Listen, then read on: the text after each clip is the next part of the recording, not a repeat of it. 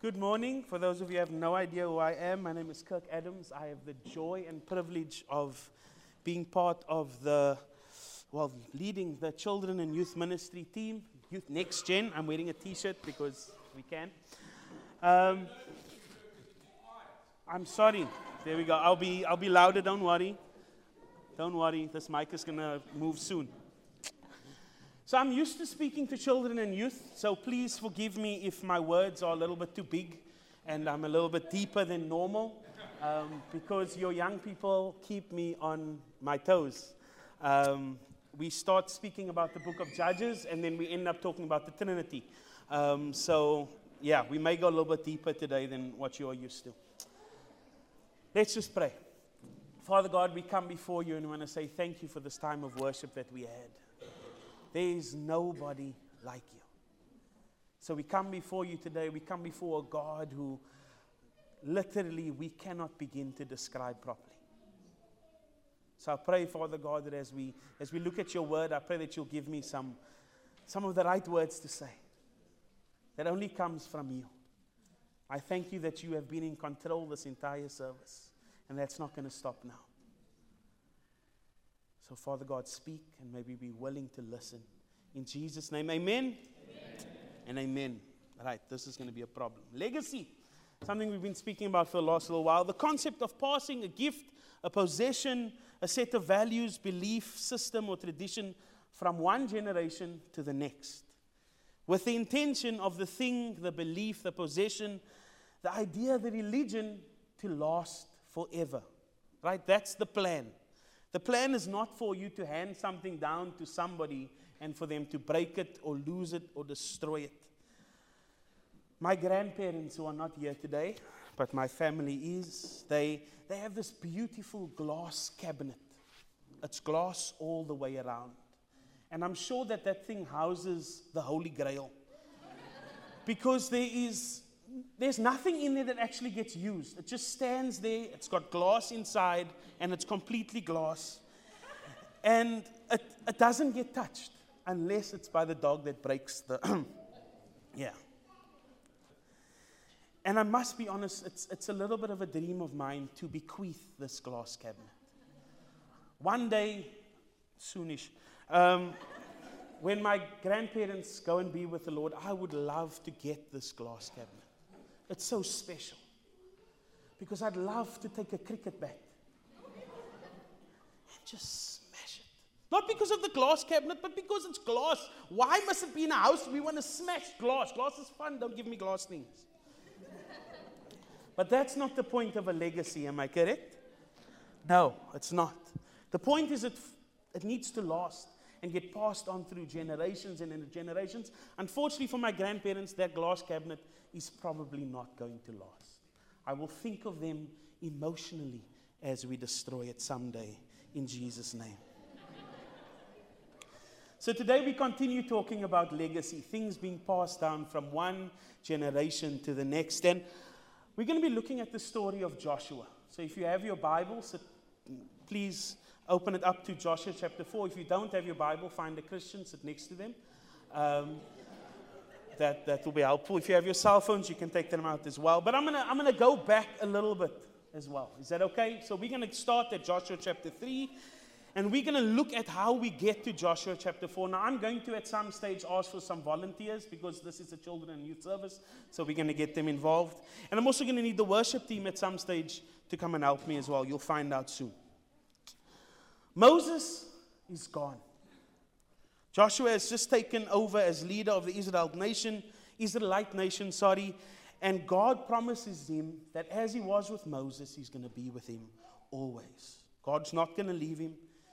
And finally, God says they are going to enter the promised land. God urges Moses, Joseph, Joshua, sorry, to be brave and tells him to get going. Just checking if you're awake. Joshua does a quick check in with Rahab and then he sets out. But unfortunately, right away, he comes across his first obstacle the Jordan River. And not just a Jordan River, this Jordan River is overflowing. It's gushing because of the time of year that it was. And it was just, it was, it was high, high, high tide, like I jumped into the Jordan River or something. and it was quite dangerous and treacherous. You finally got that one. Last week, Pastor Bevan spoke about how the, the relationship that the Israelite people had with large bodies of water. They were quite scared of large bodies of water because every single time they needed to go somewhere, there was this large body of water stopping them from where they, need to be, where they needed to be. And it's moments like this that made that mindset and that tradition. Where there's a large body of water, it equals bad and dangerous. But God was setting the stage to prove himself again to the Israelite nation and to establish Joshua as the chosen leader. So, worship team, I'm going to ask you to come up. You guys are the ministers and the Levites. So, you had the honor of carrying the Ark of the Covenant. It's very heavy, right? So, I want you to step in to the Jordan. Can you see the Jordan River over there? There we go. Hold it, please. Don't drop it. Thank you. It's holy. There we go. Lovely stuff. Give them a round of applause.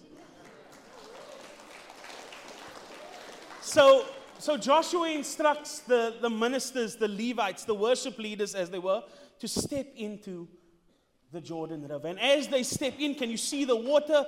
It starts separating. And three meters deep water, 30 meters across, just starts disappearing about 800 meters from where they stepped into the water. Can you see it? Do you see it? The water's not there anymore. Praise the Lord. God is good. I knew the trick was going to work. And they had to stay there the entire time while the Israelite people were crossing. I've got about a half an hour to go, guys. and this is where we pick up the story. You're going to stay there. I'll tell you when you can sit down. Joshua chapter 4, from verse 4 to verse 8 reads as follows. So Joshua called out, called the, together the 12 men he had chosen, one from each of the tribes of Israel. He told them, Go into the middle of the Jordan in front of the ark of the Lord your God. Each of you must pick up one stone and carry it on your shoulder. Twelve stones in all, one for each of the 12, 12 tribes of Israel. We will use these stones to build a memorial. In the future, your children will ask, What do these stones mean? Then you can tell them. They remind us that the Jordan River stopped flowing when the Ark of the Lord's covenant went across. These stones will stand as a memorial among the people of Israel forever. I need 12 volunteers, preferably young people. Come stand next to me, 12 people. Now, on your marks, get set, go. Mike, young people, eh? Now I'm joking. Come, Mike, come, Mike, come, Mike. We've got three. We need another eight. My maths is on point. There we go. There we go. Awesome. Awesome. How many do we have now? Six. Four more. Five. Oh, Lord. Three more. One, two, three, four, five, six. Seven. What are we on? What are we on? Nine. Three more. Yes, yes, come, come, come, come, come, come, come. I need 12. I'm not, I'm not counting. Come, come. Don't have to be young. We can have some old people as well. Mom? No. I need 12. Otherwise, the trick doesn't work. There we go. There we go. Beautiful. Come, come, come, come, come here. Come here. Are we on 12? Awesome stuff. Now, these are the 12 representatives. Are we on 13? 12. Awesome. That's fine. At the back, behind the Ark of the Covenant, I want you to go and fetch a stone inside the black crate. And I want you to come and lay them in front of you and build a nice pillar. Right? Each of you grab one stone.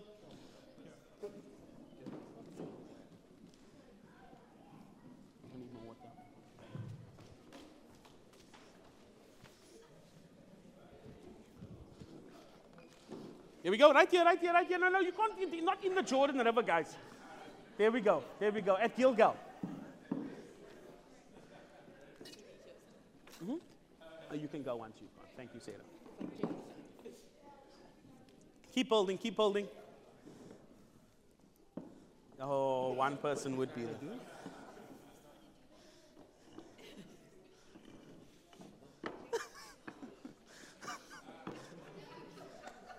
Can I put you there?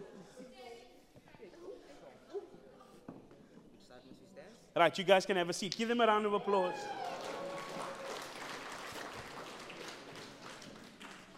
So the men and women did as Joshua had commanded them. They took the 12 stones from the middle of the Jordan River, each one from each tribe, and they placed it where they camped for the night and constructed the memorial there. Thank you very much. You guys can have a seat. And the river started flowing. Not yet. Let's wait for them to get out. There we go. And the river started flowing. Now, this practice was not something new to the Israelite people. They had been building what they call standing stones for a long time. As nomads, which they were, the patriarchs worshipped Yahweh in the wilderness. And they built temporary shrines that would have two categories. Now, please excuse my pronunciation. I'm doing Greek, not Hebrew. Um, the first category was called Mizbeach. and this was the altar where they would sacrifice. And the second was Masabah, a pillar which would be a memorial. And this is what the second category was. The 12 stone memorial was a Masabah, along with other memorials like Jacob's memorial at Bethel, Samuel's pillar called Ebenezer, and Moses' memorial at Sinai. And these stones themselves were a reminder of the fact that Yahweh is described in Genesis chapter 49, verse 24, as the rock of Israel. The word that Joshua himself used when he called for the stones to be brought. The word, in, interestingly enough, is a very special word to me. It is the word Eben, as in Eben Etzebeth. Yeah. Right? That's what it, his, his name means stone. And I thank the Lord for him yesterday. He was wonderful. Oh, God is good. God is good. Just, just thought I'd put that out there. And when Joshua does this tradition, when he does this, the people of Israel immediately know that this is a standout, special moment for them. This was a moment that they needed to remember forever. Was something that every time they walked past, they needed to know hey, God was good. God did that. God did that. But the question is why on earth would they even need reminding? Just think about it for a moment. You rock up at what is probably my favorite beach, Boulders Beach. I love Boulders Beach. And as I step into Boulders Beach, the water just goes. Just imagine that for a moment. You step in, and obviously you needed to get to the other side, so the water just disappears. Why would you ever forget such a special moment? The impossible happening. You didn't have a safe passage, it was dangerous, the water was running, and you step inside this Jordan River, and it opens up. Why would you even need a reminder? But unfortunately, there came a time when they didn't remember anymore. Joshua's instructions from God were that whenever a child asked what were the stones meaning, somebody would tell them that actually this is a moment where God showed up. The Jordan River split, and we could cross and start our entry into the promised land. It was a story of God's goodness and provision, His protection, and like His all around awesomeness. This was what these pillars, this pillar meant. But let's fast forward the story of the Israelites 40 years. Not long, 40 years later, Joshua unfortunately is dead. And this is what the Bible says happened. Judges chapter 2, verse 8 to verse 11. Joshua's son of Nun, the servant of the Lord, died at the age of 110.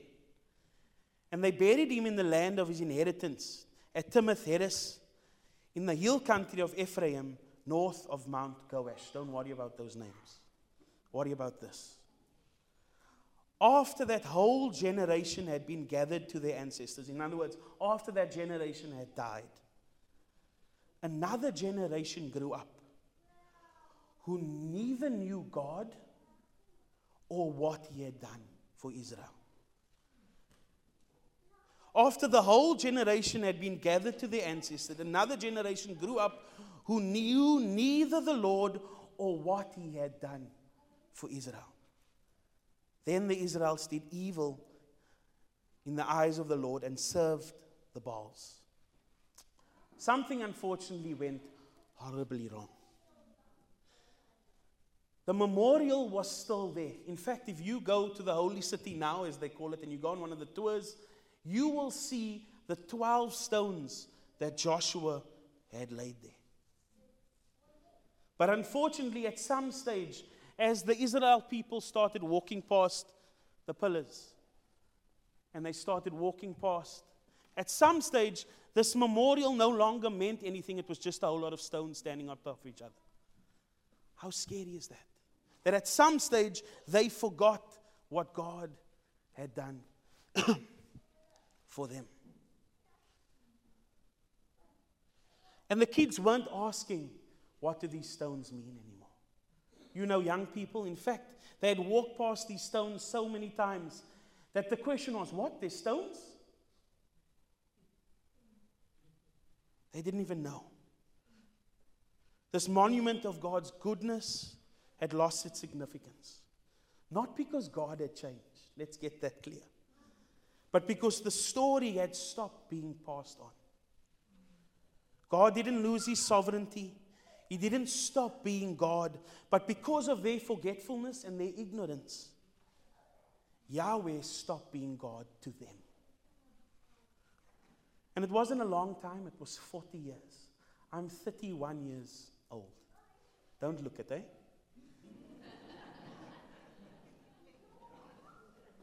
So, nine years added to my life.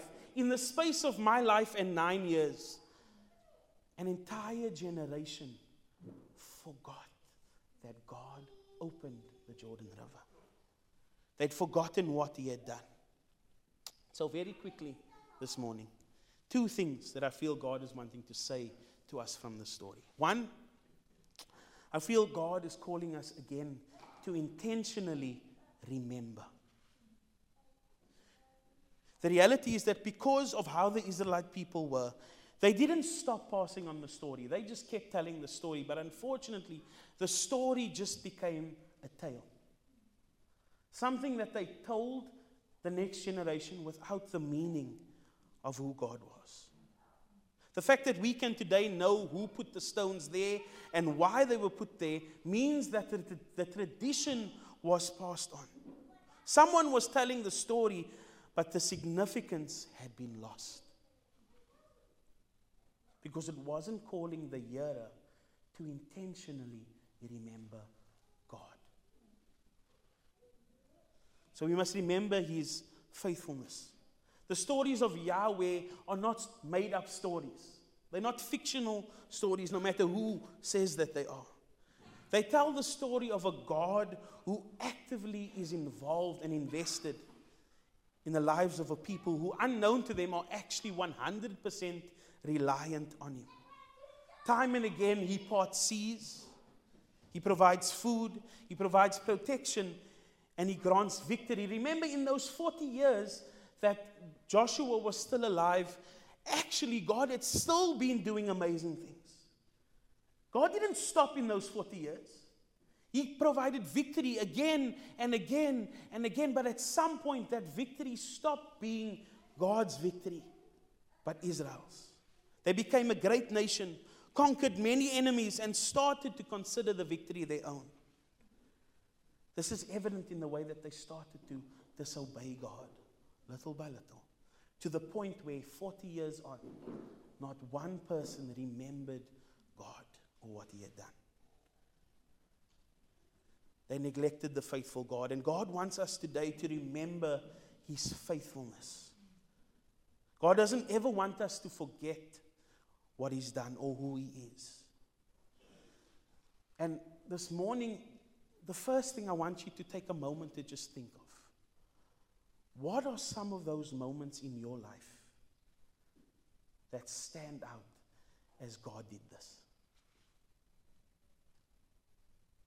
What are some of those moments in your life where, if you look back over my 31 years, some of you a lot more, some of you a lot less, this is God.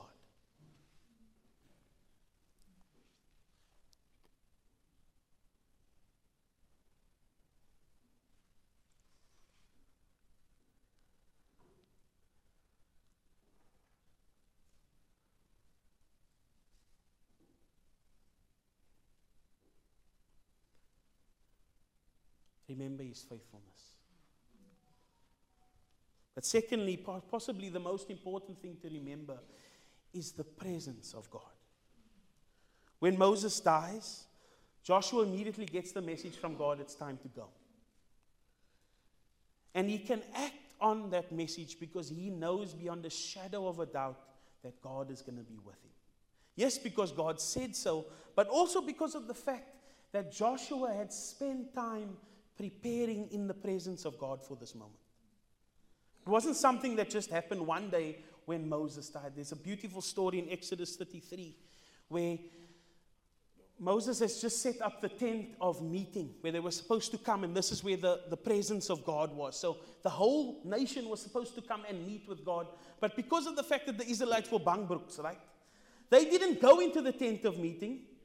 I'm sorry, scaredy cats. Um, they, they stayed in their own tents. So when Moses went into the tent of meeting, they stayed in their tent and watched. And God was doing amazing things, but they stayed in their tent. And Joshua, who was actually the, the he wasn't supposed to be there. He's, he's nobody. Moses was the man, but Joshua wanted the presence of God. So when Moses went in, Joshua went in with him. I'm not missing the presence of God. And then actually, to the point where Moses was like, okay, I've had enough now. Let me take a break. And Joshua stayed. And Joshua stayed. And Joshua stayed. Why? Because he knew that at some stage he's going to need the presence of God. When we forget the significance of God's presence, we start to move further and further away from the original plan that God had with Adam and Eve. Remember, they used to walk together. Adam and Eve and God used to go for evening walks. Now, I hope that one day we'll have cars in heaven because I'm not the walking type. I want to, like, put some music on and chill with God in the car. We don't need to be walking, right? That's no, no, no. But that is how it's supposed to be. We're supposed to be having communion all the time with God. And unfortunately, not only did they forget what God had done, they forgot that this was the God who wanted to be near to them. And He wants to be near to us. Possibly as the Israelite people started to conquer more and more of the promised land, they moved further and further and further away from what they had set up. Physically, they moved further away, but spiritually, they had stopped coming back to the thing that reminded them whose victory it was. When we consider this generations of passing on faith to one another, and we're going to look at that in a minute, we need to start at the fact that actually we need to have a faith that we want to pass on. And that faith that gets passed on is found and built in those moments and the presence of God. So think of those moments in your life, the pillar moments, where God showed up in amazing ways. Small ways, but you knew it was God. Big ways, but you definitely knew it was God. Remember the faithfulness of God. Remember the presence of God. I think specifically of one moment in my life. I like telling stories. I'm sorry, so I'm going to do that. I was 16, 17 years old. Actually, no, I was, I was 18. It was my 18th birthday. And I was at school. I went to Westerford, which is much better than Pinelands. Um, love you. And while I was off, it was one of those days where we were doing something. I was maybe practicing for the choir because I was a nerd and things like that. And it was an evening, and my dad was late to come and fetch me. And while we were standing at the gate, I had just gotten a new cell phone, I think, for Christmas, and I'd gotten 30 Rand airtime for my birthday. God is good. God is good. I just bought a new uh, ringtone. No. And as I was standing there, my friend was with me and another guy who had, was an instrumentalist. Two guys came into the school and they asked, Do I know where such and such a street was? I said, No, I'm not from here. I'm from Mitchell's Plain. I just come to Westerford. And they turned around and they walked out. And as they walked out, they turned back and they took out their gun. And they showed it to me. And they said, Right, give me yourself. I'm like, Nah, man, I just got this phone. Give me my airtime back at least. No, I didn't. I wasn't that brave. And I remember giving my cell phone, and my friend gave his cell phone, and the, the, the guy said, Right now, turn around and run, and don't look back, otherwise, we're going to shoot you. Now, you must know, I wasn't always this big. But that day, as a prop, my friend was the flank and he also played center some days. I outran him so much. he couldn't touch me that day. I wish I had a rugby ball in my hand. But I got home that day. And on my 30 Rand airtime card, it used to come in a card back then, MTN still back in the day. I wrote, God, I don't know why you spared me today but I'm here. And I remember a couple of months later, I went on a, a Christian Union leaders camp. Yes, I was that big a nerd. Um, and your, where's Annie? Your roommate was with me as well that day. And we spent some time praying about for one another, some prophetic prayers. And I remember all of them who I didn't really know because I was cool and they were a little bit too Christian for me, so I went with, but I was, uh, and they were asked to draw pictures, and one of the pictures that I'll never forget, I don't know who it was, drew a picture of me standing with hundreds and thousands of kids in front of me. And the, the word that they got there, Kirk, you are called to minister to these kids. You are called to be a teddy bear to these kids. That's why I put on so much weight to fulfill the prophecy.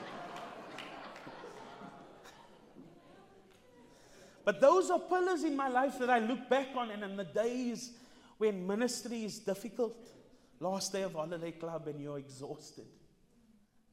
That's the picture that I go back to. Because that's what I'm called to. Anyway, I'm very distracted. That was not in my notes. I apologize profusely. We are called to remember because those are the moments those are the moments that we turn back to when it's difficult and it's hard and you can't anymore and you have to put up with Matthew Welby Solomon again. You go back to what God has called you to. We call to remember, but we also call to impart. We will use these stones, Joshua 4 says, to build a memorial. And in the future, your children will ask, What do these stones mean? Then you can tell them, they remind us that the Jordan River stopped flowing when the ark of the Lord's covenant went across. And 40 years later, nobody knew. Imagine the difference that God would have made in the book of Judges. If at some stage somebody just went back to the stones and reminded themselves of what God is capable of, and they don't need to do on their own. The book of Judges and beyond. All because they forgot. And they forgot to impart. Somewhere, the legacy stopped being passed. Now, when I look back at Holiday Club, it was wonderful, but two of the things that stand out to me was in the mornings when each age group would have an opportunity to be in that room over there and they would do what's called small groups. And what would happen was the leader would sit down and they would have learnt a story or heard a few verses in the morning and they'd go back and they'd discuss it and they'd see what God was wanting to tell them from that story. I sat over here sometimes writing letters and things and just walking around. And it was so amazing seeing our young leaders speaking into the lives of these young kids. And I don't know how much of it they're going to remember, but at some stage, those seeds that were planted is going to grow. At some stage, they will remember those moments where they were sitting with that leader and they were asking questions, and sometimes they were annoying the leader, and sometimes they were trying to move around, but they were being told things about God. Things that I pray will change their life forever. That's one of the standout moments. The other standout moment for me was things that happened in the church. In the evenings, our leaders would then have an opportunity to just, ah, with their prayer partners. And I didn't have a prayer partner because actually part of me just wanted to be alone in that space because I was around people all the time. But it was so good sitting on the stage, sometimes playing guitar, sometimes playing music at the back, just seeing the conversations with some of our older generation, not old, older generation, and our leaders. And sometimes the leaders sitting there crying and the mucus is flowing in the eye and the eyeshadow, everything was messed up. But it didn't matter because they were having conversations about what God had done and what God was doing and what God was going to do. When I saw that, I saw a legacy being passed on. Because that's what we call to, to impart. And at Holiday Club, we saw the concept of cascading faith through generations in action. But I want to say it's not enough. It's not enough. The biggest crime we can commit as a church and as a congregation is failing to continue those conversations. Failing to build on the relationships that were, that were built. Failing to connect again on those levels if we truly care for the lives of those kids that walk through the door, and if we truly care about the leaders that so willingly gave that week, we cannot stop. We need to keep telling them about our stones, about the faithfulness of God and His presence. We need to keep building the legacy. Very quickly, in my seven months here, I've realized the significance of children's ministry and holiday clubs specifically at PBC, and it's amazing to see your investment. And again, I want to say thank you for the prayers and everything that you did as a church. But I've also seen as a result the legacy of what happens when that stops. For three years, we didn't have the opportunity of having a holiday club. And we've seen the results of that in the numbers of leaders that we have, in the number of kids that we have in our ministries. And more importantly, we've seen it in the names that we've lost. In preparation for Holiday Club, I had lots of fun watching some of the leaders who were very, very young do the things. But it broke my heart to see 40 leaders and I only know three. 40 leaders, and I've only ever seen maybe five or six. Because unfortunately, as good as Holiday Club was, we forgot to do that in the difficult time of COVID. And we're not blaming anybody, life was tough. But we've got an opportunity now to rebuild the legacy. Those people that we've lost, I pray at some stage we'll find them again. And more importantly, they'll find Jesus. If they don't find it here, they can find Jesus somewhere else. But never again do I want to be looking at photos of Holiday Club and not knowing people. Because it's heartbreaking. Those are people who possibly don't know the goodness of God, don't know the stones. They've forgotten. And as a church, I believe that is what God is calling us to do. So I end. And I ask the question when last did you remember and pass on your story? When last did you sit with someone? And I'm not just talking about outside in the world that needs God. Yes, they need God. But I'm talking about in, in here. When last did you have a conversation with someone about what God has been doing in your life? And had that opportunity of they see you every day in church or every Sunday or whenever you come. When last did you say, This is what this pillar means in my life? This is what God has done here in my life. Maybe it's been a while. Maybe it's been a while since you've remembered the goodness of God in your life. And you need to say to God, God, remind me again. Remind me what you did and help me not to try and do it on my own. And maybe it's been a while that you've sat with someone and said, you know what? God has done this. Because there are people, and I, I want to say it to you I, I work with our young people, I work with our kids. They want to hear the stories. They will tell you that they've heard it a thousand times before, but they want to hear it because they are going through things in their lives that needs your input. That needs to see the stones again. Because unfortunately, some of them are living and they don't have those pillars. They've never gone through some of the things, but they need to see what generations have gone through and the victories that God has given. What is God calling you to remember? What is God calling you to impart? I'll call the worship team up and I'm just gonna I'm gonna pray.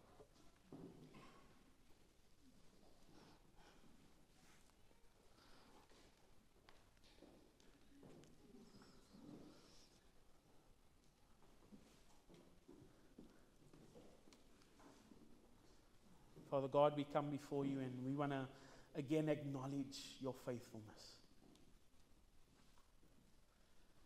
We acknowledge the fact that in everything that we faced in our lives, you've been present. And you've been wanting to be involved. And sometimes we've forgotten your faithfulness. And we've neglected your presence. So I pray, Father God, that even as we we consider that you'd bring to remembrance what you have done. And possibly even rebuild those pillars in our hearts and in our minds. Stand out moments of God's goodness, His faithfulness, and His love. I thank you for, for the fact that you've placed people on our, on our way that are, are there to learn from us and us from them. I pray, Father God, that you'd give us spaces and times to impart the goodness of God into the lives of others. That not another generation will pass that doesn't know you and what you've done in our lives. I thank you that we are called as well to be living stones, daily telling what you have done. Help us to remember. We pray this in Jesus' name. Amen.